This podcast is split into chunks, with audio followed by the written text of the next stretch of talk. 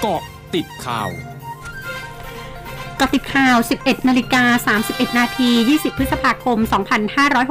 2565 ช่วงนี้ไปเกาะติดเลือกตั้งผู้ว่ากทม ค่ะ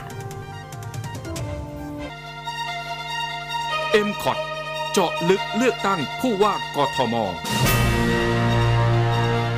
นายศรีสุวรรณจันยาเลขาธิการสมาคมองค์การพิทักษ์รัฐธรรมนูญไทยเผย สมาคมได้รับหนังสือคำวินิจฉัยจากกกต กรณีร้องให้ตรวจสอบคุณสมบัติของนายอเนกตุ้มน้อย ผู้สมัครสกเขตตลิ่งชันพักเพื่อไทยโดยกกตได้วินิจฉัยว่าผู้สมัครสกรายดังกล่าว เคยต้องคำพิพากษาอันถึงที่สุด ว่ากระทำความผิดฐานพยายามปล้นทรัพย์ ตามคำพิพากษาศาลอาญาธนบุรีทำให้ผู้สมัครสกรายดังกล่าว เป็นบุคคลผู้มีลักษณะต้องห้าม มิให้ใช้สิทธิ์สมัครรับเลือกตั้ง จึงมีมติสั่งให้ถอนชื่อออกจากบัญชีรายชื่อผู้สมัครรับเลือกตั้งสกโดยหลังจากนี้กกตจะต้องดำเนินการแจ้งความร้องทุกข์กล่าวโทษ ผู้ถูกร้องต่อไป ฐานแจ้งความต่อพนักงานเจ้าหน้าที่อันเป็นเท็จ ตามมาตรา 120 ของพรบการเลือกตั้งสภาท้องถิ่น ต้องระหว่างโทษจำคุกตั้งแต่1ถึง10 ปี และปรับตั้งแต่ 20,000ถึง200,000 บาท และศาลจะสั่งเพิกถอนสิทธิเลือกตั้งมีกำหนด 20 ปี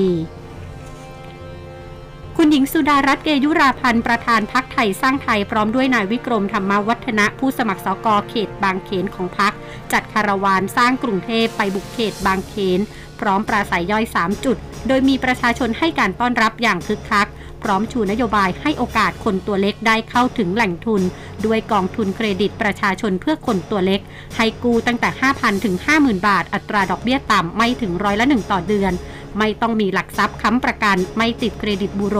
เพื่อให้คนที่ต้องการประกอบอาชีพอย่างสุจริตมีโอกาสสร้างเนื้อสร้างตัว พร้อมเชิญชวนชาวกรุงเทพฟังปราศัยใหญ่ครั้งสุดท้ายของนาวาอากาศตรีสิทธาทิวารี ผู้สมัครผู้ว่ากทมในนามพักที่ตลาดยิ่งเจริญ พร้อมผู้สมัครสอกอในเย็นวันนี้ตั้งแต่เวลา 16 นาฬิกาถึง 20 นาฬิกา 30 นาที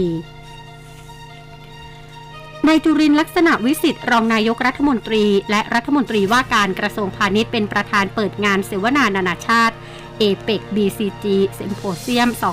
2022 เพื่อส่งเสริมความรู้ความเข้าใจเรื่องเศรษฐกิจชีวภาพ เศรษฐกิจหมุนเวียน และกรีนอีโคโนมีเพื่อนำไปสู่การพัฒนาเศรษฐกิจทั้งภาคการผลิตและบริการที่คำนึงถึงสิ่งแวดล้อมเป็นหลัก ในการให้ภาคการผลิตและภาคบริการเป็นมิตรกับสิ่งแวดล้อมให้มากที่สุด โดยต้องการให้เวทีนี้เป็นเวทีแลกเปลี่ยนแนวปฏิบัติและประสบการณ์ ในการใช้โมเดลเศรษฐกิจแบบ BCG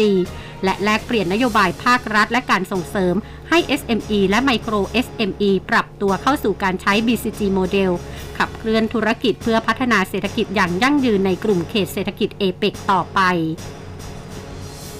นายยุทธพงศ์จรัสเสถียรสสมหาสารคาม รองหัวหน้าพักเพื่อไทย เผยถึงการยื่นอภิปรายไม่ไว้วางใจนายกรัฐมนตรี และรัฐมนตรีเป็นรายบุคคลตามรัฐธรรมนูญมาตรา 151 หลังเปิดประชุมสภาผู้แทนราษฎรในวันที่ 22 พฤษภาคมนี้ว่า จะรอให้ร่างพระราชบัญญัติงบประมาณรายจ่ายประจำปี 2566 ผ่านการพิจารณาในวาระแรกไปก่อน รวมถึงร่างพระราชบัญญัติประกอบรัฐธรรมนูญว่าด้วยการเลือกตั้งสสและร่างพระราชบัญญัติประกอบรัฐธรรมนูญว่าด้วยพักการเมืองผ่านวาระ3ในช่วงกลางเดือนมิถุนายนนี้ก่อน เพราะจะเป็นเครื่องมือในการเลือกตั้งครั้งต่อไป ยืนยันฝ่ายค้านมีความพร้อมซักฟอกแต่รอเวลาที่เหมาะสม ส่วนการนัดหารือกับพรรคเศรษฐกิจไทยและกลุ่มพรรคเล็กในวันที่ 23 พฤษภาคมนี้ยังเหมือนเดิม เพราะยังไม่มีใครตอบปฏิเสธมาโดยตรง พลตำรวจตรีจิรสันต์ แก้วแสงเอก รองผู้บัญชาการตำรวจนครบาลแจ้งผู้ใช้รถใช้ถนนว่า วันนี้มีการนัดรวมตัวของกลุ่มผู้ชุมนุมแบบขบวนคาร์ม็อบ โดยรวมตัวบริเวณอนุสาวรีย์ประชาธิปไตยในเวลา 12 นาฬิกา 30 นาที และจะเคลื่อนขบวนไปบริเวณศาลอาญารัชดา จากนั้นในเวลา 17 นาฬิกาจะเคลื่อนขบวนจากศาลอาญารัชดา ถึงเรือนจำพิเศษกรุงเทพ จึงขอให้หลีกเลี่ยงเส้นทางดังกล่าว ตั้งแต่เวลา 11 นาฬิกาเป็นต้นไปจนเสร็จสิ้นการชุมนุม ช่วงนี้ไปเกาะติดซีเกมครั้งที่ 31 ค่ะเกาะติดซีเกม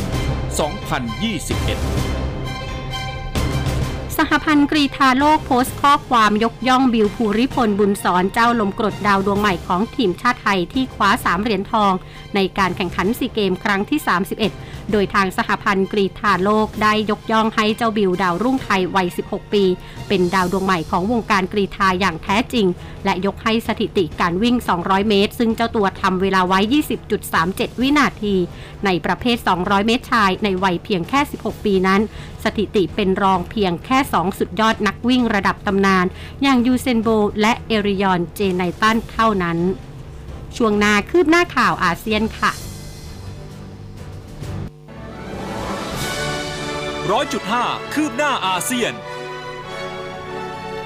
รัฐมนตรีการลงทุนของอินโดนีเซียเผยเมื่อวันที่ 18 พฤษภาคม โดยคาดการว่าเทสลาซึ่งเป็นบริษัทผู้ผลิตยานยนต์ electric ยักษ์ใหญ่ของสหรัฐ จะเข้ามาผลิตแบตเตอรี่ที่ใช้ในยานยนต์ electric และยานยนต์อิเล็กทริกในอินโดนีเซียภายในปีนี้ หลังจากเทสลาแสดงความสนใจในการเข้ามาลงทุนในอินโดนีเซีย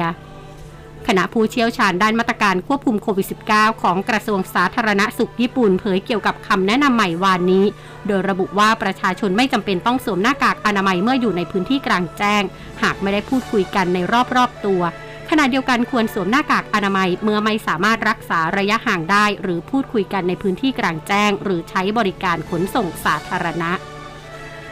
ผลสำรวจของสถานีชี้วัดสภาพสังคมของฟิลิปปินส์ที่เผยแพร่เมื่อวันที่ 18 พฤษภาคมระบุว่า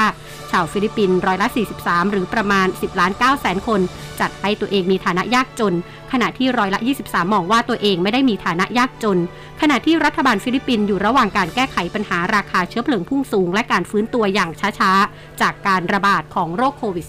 -19 ทั้งหมดคือเกาะติดข่าวในช่วงนี้ภัยดัญญางานสถินรายงานค่ะ